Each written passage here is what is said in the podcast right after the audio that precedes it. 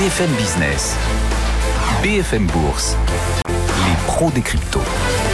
Car l'avenir est l'endroit où l'on passera tous le restant de nos jours. La blockchain en contient une fraction. On vous en parle chaque vendredi, les pros des cryptos. Avec, pour nous accompagner, Claire Balva. Bonjour Claire. Bonjour. Ravi de vous retrouver. cofondatrice de Blockchain Partner, directrice blockchain et crypto pour KPMG France. Owen Simonin est avec nous aussi en visio à distance. Bonjour Owen. On est Bonjour. Ravi, on est ravi aussi de vous retrouver, alias Asher, hein, votre chaîne YouTube Asher et votre société Just Mining, bien sûr. Et puis Xavier Fenot, toujours avec nous pour euh, Interactive Trading. On va démarrer, tiens, avec vous, Xavier pour mesurer le potentiel d'appréciation mmh. des crypto-monnaies. D'abord, le roi Bitcoin, qui a refranchi tout à l'heure à la hausse la barre des 50 000 dollars. Est-ce qu'à votre avis, cette fois, il l'a refranchi durablement? Alors durablement, euh, il a quand même beaucoup de mal. Hein. C'est vrai que Guillaume, bah, l'été fut chaud quand même. Alors pas partout, mais sur le marché des cryptos, c'était quand même très très chaud. On a eu une terrible période du mois de mai-juin euh, jusqu'à mi-juillet. Fin juillet, on a entamé ce qu'on appelle une reprise d'un bull run après des tests successifs de belles zones techniques hebdomadaires. On en avait parlé longuement parce que ça a duré quand même deux mois, notamment sur le trois mois sur les bitcoins. C'était les 30 000 dollars. Et sur beaucoup d'autres cryptos, on a rallié justement ces grosses zones. La capitalisation depuis euh, depuis un mois et demi sur l'ensemble du marché des cryptos a fait ça deux. Donc en un mois et demi, on passe les 2200 milliards de dollars. Euh, on est encore à 10-12% des records historiques, donc il y a peut-être encore un petit peu de potentiel pour allier les 2600 milliards. Euh, après, encore une fois, une perte de 50%. Donc la tendance reste haussière. Pourquoi je parle de la capitalisation totale? Parce que finalement, euh, si on regarde que le Bitcoin, bah, depuis maintenant quelques semaines, alors il n'y a que maintenant qu'aujourd'hui qu'il repasse, vous venez de le dire, cette zone des 50 000 dollars, ça reste quand même un petit peu poussif, mais la capitalisation totale, finalement, euh, nous permet de matérialiser une tendance haussière à l'aide de ce qu'on appelle une moyenne mobile à 20 jours. Donc tant qu'on reste au-dessus, pour le moment, on est optimiste. Je prends ce point de repère euh, et euh, parce que ça nous permet justement d'avoir une vision globale. Et la même manière d'ailleurs sur l'Ethereum, comme sur le Bitcoin, il était bloqué sous une zone de résistance sur l'Ethereum, c'était 3340 dollars et euh, il s'en est extrait il y a 4 jours. Et depuis 4 jours, l'Ethereum à ce qu'on appelle dans le, dans le milieu des cryptos à pumper de 18%. Donc oui, pour le moment, l'optimisme est continu, euh, en tout cas depuis le début du mois d'août. Si on sort un petit peu du schéma du Bitcoin qui était coincé autour des 48 000 dollars depuis maintenant quelques semaines. Bon, il n'y a pas que le crypto, que le Bitcoin et l'Ethereum dans l'univers crypto. Il y en a d'autres, hein, des crypto-monnaies. Il y a un peu plus de deux mois, d'ailleurs, c'était le 18 juin, Xavier, vous nous disiez que Solana, une des nombreuses cryptos qui existent sur le marché, Solana, c'est la crypto qui offre le plus de potentiel pour euh, la suite. C'est le 18 juin que vous nous disiez cela. C'était votre appel du 18 juin, Xavier. Est-ce que, est-ce que votre euh, prévision s'est avérée juste? Est-ce que cette crypto-monnaie s'est envolée depuis votre prédiction favorable? Bah, déjà, c'est vrai que le premier point, vous l'avez dit, il n'y a, pas, a pas que le Bitcoin. Alors, il n'y a rien de dramatique, puisque au contraire, hein, le Bitcoin a quand même pris 60% depuis fin juillet. Donc, on reste quand même sur des performances assez exceptionnelles si on le compare notamment au marché traditionnel. Donc, c'est déjà très bien, mais c'est vrai qu'il y a d'autres cryptos, notamment, alors, par exemple, Cardano, qui a fait quand même, qui a été multiplié par 3 depuis, Avax, qui a été multiplié par 6, euh, et effectivement, Solana, on en parlait, donc on était à 35 dollars à ce moment-là, et aujourd'hui, Guillaume, elle est à 140 dollars, fois 4 alors porté par les NFT. Je crois que ça va être un petit peu la thématique du jour et c'est la grande thématique du mouvement. Donc des performances assez exceptionnelles et euh, c'est vrai que voilà, on a des, un écosystème finalement crypto bah, qui n'a pas changé. Hein, même d'ailleurs entre le mois de mai et le mois de juin, on a perdu 50%. Bah, l'écosystème continuait quand même à, se développer, mais là c'est vraiment positif. Alors peut-être aussi porté par bah, l'envolée justement de cette thématique des NFT, les applications qui se développent et peut-être des marchés traditionnels un peu lents, perfusés par la Fed. Donc bonne surprise pour cette rentrée, en tout cas pour les holders. Beaucoup de travail, en tout cas, au mois d'août pour pouvoir accompagner justement cette dynamique haussière. Alors vous restez avec nous, Xavier, vous nous direz s'il est encore temps justement de se positionner sur ces cryptos, compte tenu du fait qu'elles se sont déjà pas mal valorisées quand même ces, ces derniers mois, grâce en effet à l'euphorie autour des ce que vous appelez les NFT. Ce sont les, les tokens, les jetons non fongibles euh, qui font aussi une grande part de la, de la blockchain. On va en parler justement euh, de cette euphorie autour des NFT qui euh, semble ne jamais pouvoir s'arrêter. En tout cas, cet été a été assez euphorique à son tour. On a de plus en plus de stars qui ont fait l'acquisition euh, euh, claire de, NFT, une start-up française aussi qui aide les acteurs de la supply chain à, déployer des, des solutions. Et bien sûr, cette spéculation incroyable autour euh, des œuvres d'art elle intéresse même les plus gros acteurs désormais, cette spéculation sur les NFT. Visa, Visa, mesdames et messieurs, le Louis XIV, le Louis XV, comme vous voulez, du paiement. Visa achète un crypto-punk. On est bel et bien en 2021. Quel est l'intérêt pour une institution comme Visa, le Louis XIV, le Louis XV du paiement, de s'intéresser à ce genre d'œuvre et à ces tokens non fongibles? L'intérêt, c'est de rester dans la course, en fait. Hein. La, stratégie de Visa sur les cryptos, elle n'a pas commencé avec les NFT. Souvenez-vous, euh, Visa était dans le consortium Libra de Facebook, alors ils s'en étaient retirés. Euh, depuis, ils ont fait du settlement aussi en, USDC avec une entreprise qui s'appelle Anchorage. Donc, euh, Visa a commencé sa stratégie crypto il y a plusieurs années déjà. Et les NFT, c'est vraiment la suite logique. Alors, leur head of crypto a déclaré que c'était aussi pour eux un moyen d'apprendre, que c'était un moyen de soutenir les créateurs. mais on voit bien qu'il y a un intérêt de positionnement. Euh, pour Visa de se dire que demain, ils ne seront pas juste l'intermédiaire de confiance dans les milieux financiers traditionnels, mais qu'ils seront aussi un, intermédiaire de confiance dans les milieux crypto. Ah, c'est ça, c'est ça que joue aujourd'hui Visa en s'intéressant à un CryptoPunk. Visa s'intéresse à un CryptoPunk. Ah, les CryptoPunks, vous savez, c'est ces sortes de personnages euh, qui euh, sont émis qui sont stockés aussi sur euh, la blockchain Ethereum et donc qui sont uniques. Il y en a à peu près 10 000 euh, et les prix sont assez élevés. Hein. Je crois que Visa a acheté son CryptoPunk pour 165 euh, 000 dollars. Donc on est, on est quand même sur des, des sommes importantes. Si même Visa s'intéresse au CryptoPunk, on, on, a raté sa vie si on n'a pas de NFT. C'est ça que vous êtes en train de nous dire? Non, c'est pas ça que je suis en train de dire. Par contre, ce que je dis, c'est que clairement, c'est un marché porteur. Bon, est-ce que cette spéculation va continuer à croître ou alors cette bulle sur les tokens va quand même finir par s'arrêter en laissant la place juste aux, usages utiles et un peu moins baroques ou inutiles euh, Owen? Alors, quoi qu'il arrive, faut le rappeler, il n'y a pas que des NFT qui ont une valorisation en tant qu'œuvre. Il y a également des NFT qui ont une valorisation en tant qu'utilisation. C'est-à-dire que certains NFT peuvent donner des accès. Certains NFT sont là pour garantir le, fait qu'une œuvre d'art, euh, qu'une œuvre d'art, c'est bel et bien l'œuvre authentique et non pas une contrefaçon.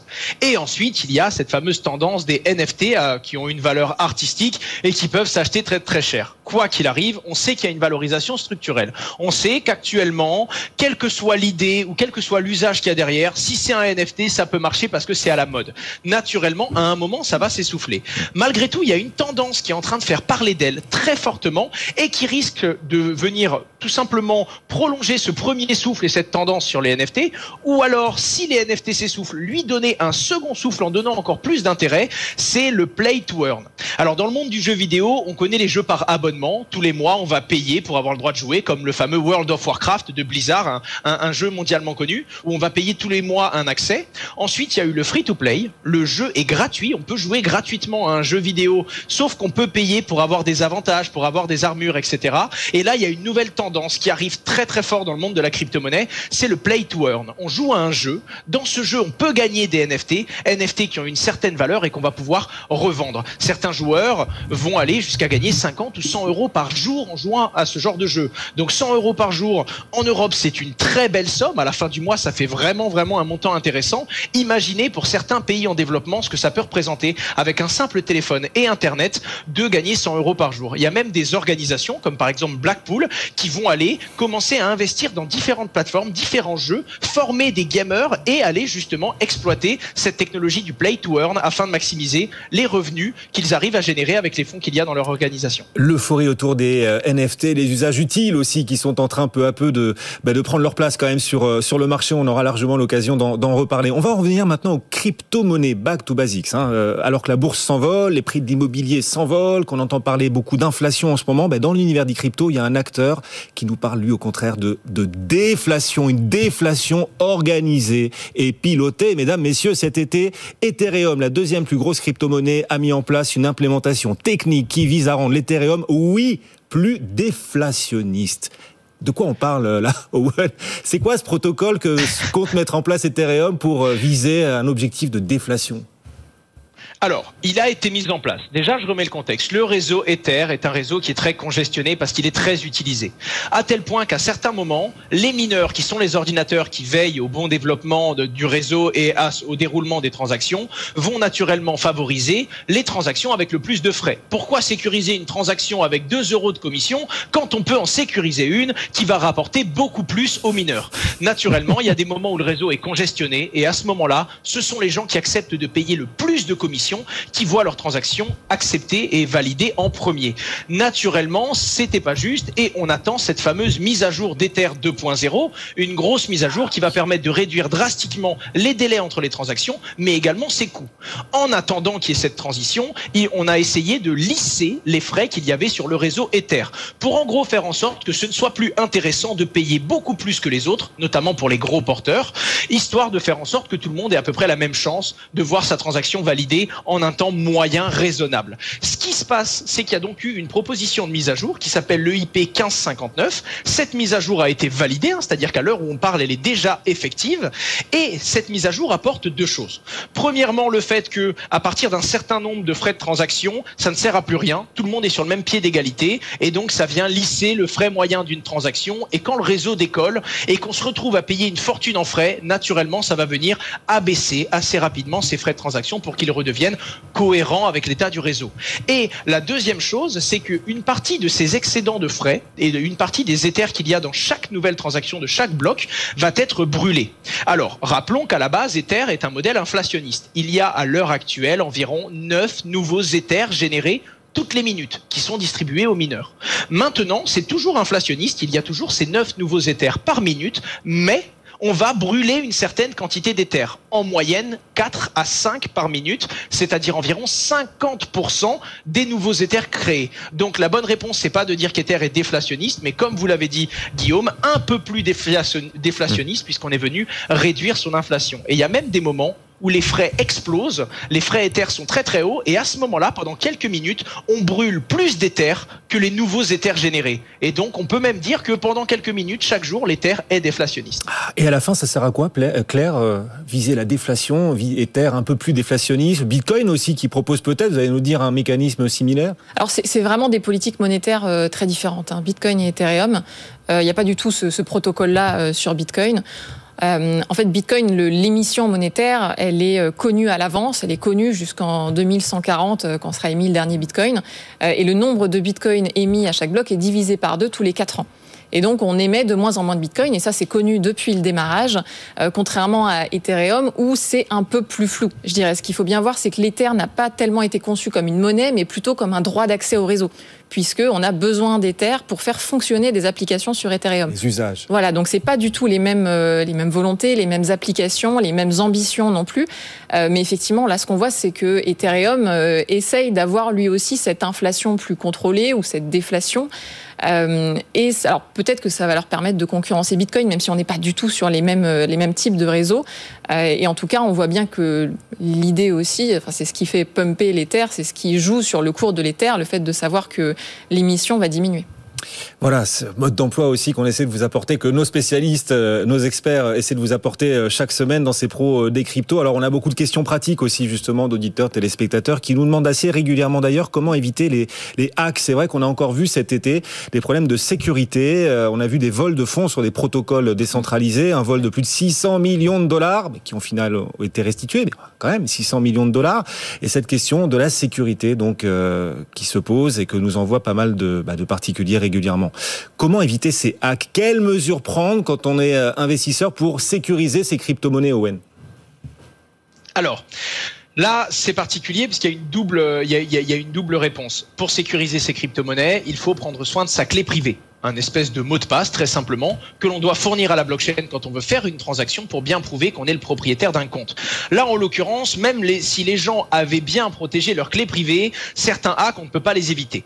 En effet, il y a eu un très gros hack cet été de 600 millions de dollars approximativement, euh, et c'était des gens qui protégeaient bien leurs clés privées. Par contre, ces personnes avaient décidé de déléguer de la liquidité, donc d'envoyer leur crypto-monnaie à un protocole qui se devait de respecter certaines règles et de restituer les fonds avec une commission aux utilisateurs.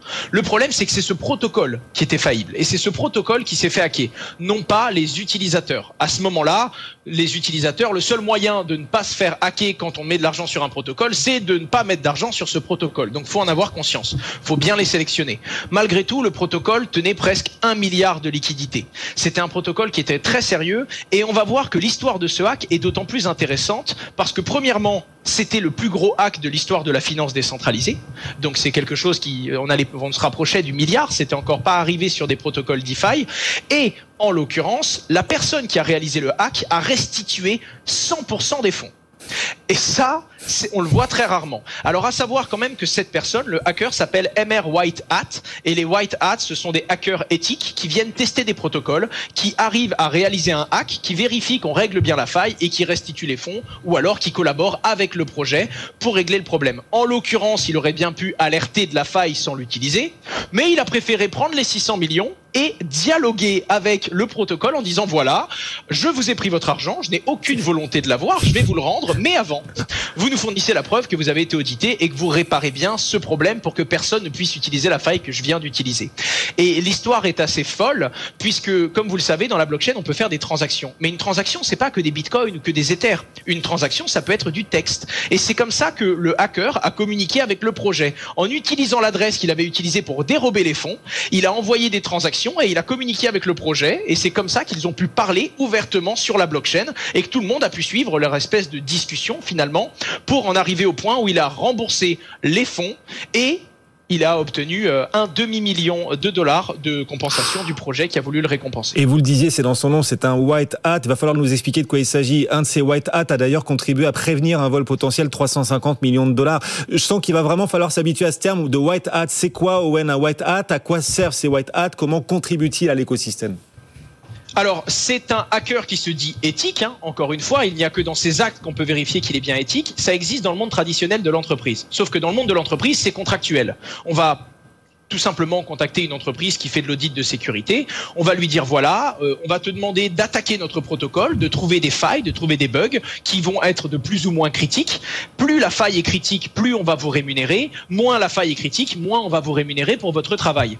Ce qui permet en fait, ça constitue un audit et ça permet de régler des failles. Il y a même des entreprises qui mettent en place des bounty programmes en disant voilà, toute faille de telle importance, on rémunère tant. Toute faille de telle importance, on rémunère tant si quelqu'un arrive à nous permettre de corriger le bug et de limiter le risque de notre entreprise. Dans le monde de la blockchain, c'est un peu différent parce qu'on peut pas contractualiser avec une blockchain.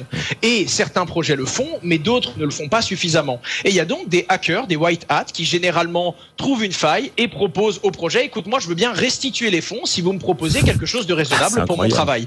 Évidemment, il y en a qui se font passer pour des white hats, mais qui ne le sont pas vraiment. Bref, c'est encore assez fou dans le monde de la blockchain, mais ça contribue à la sécurité du réseau. ils vont dire qu'ils sont corsaires ou pas, pas pirates, ce sont des corsaires, ils le font au nom de l'éthique et du bien commun. C'est intéressant, voilà, ça fait partie aussi de l'écosystème de la blockchain et de ces crypto-monnaies dont on vous parle chaque vendredi dans les pros euh, des cryptos. Il y a de plus en plus de rendez-vous d'ailleurs, euh, Claire, consacrés euh, aux cryptos, des grandes conférences, signe que cet écosystème mm. continue de se, constituer. On parlait beaucoup au début de l'été de l'ETHCC, un événement qui tourne autour de, de l'Ethereum. Et puis la semaine dernière, il y a eu cet autre grand Raoul de l'hiver de la crypto, Surfing Bitcoin. C'était à Biarritz. Vous y étiez d'ailleurs, Claire. Vous y avez participé à des conférences. Qu'est-ce qui est de, cette, de ce rendez-vous Alors, Surfing Bitcoin, effectivement, c'était 100% Bitcoin. Donc, on parlait pas tellement d'autres crypto-monnaies ou, très peu.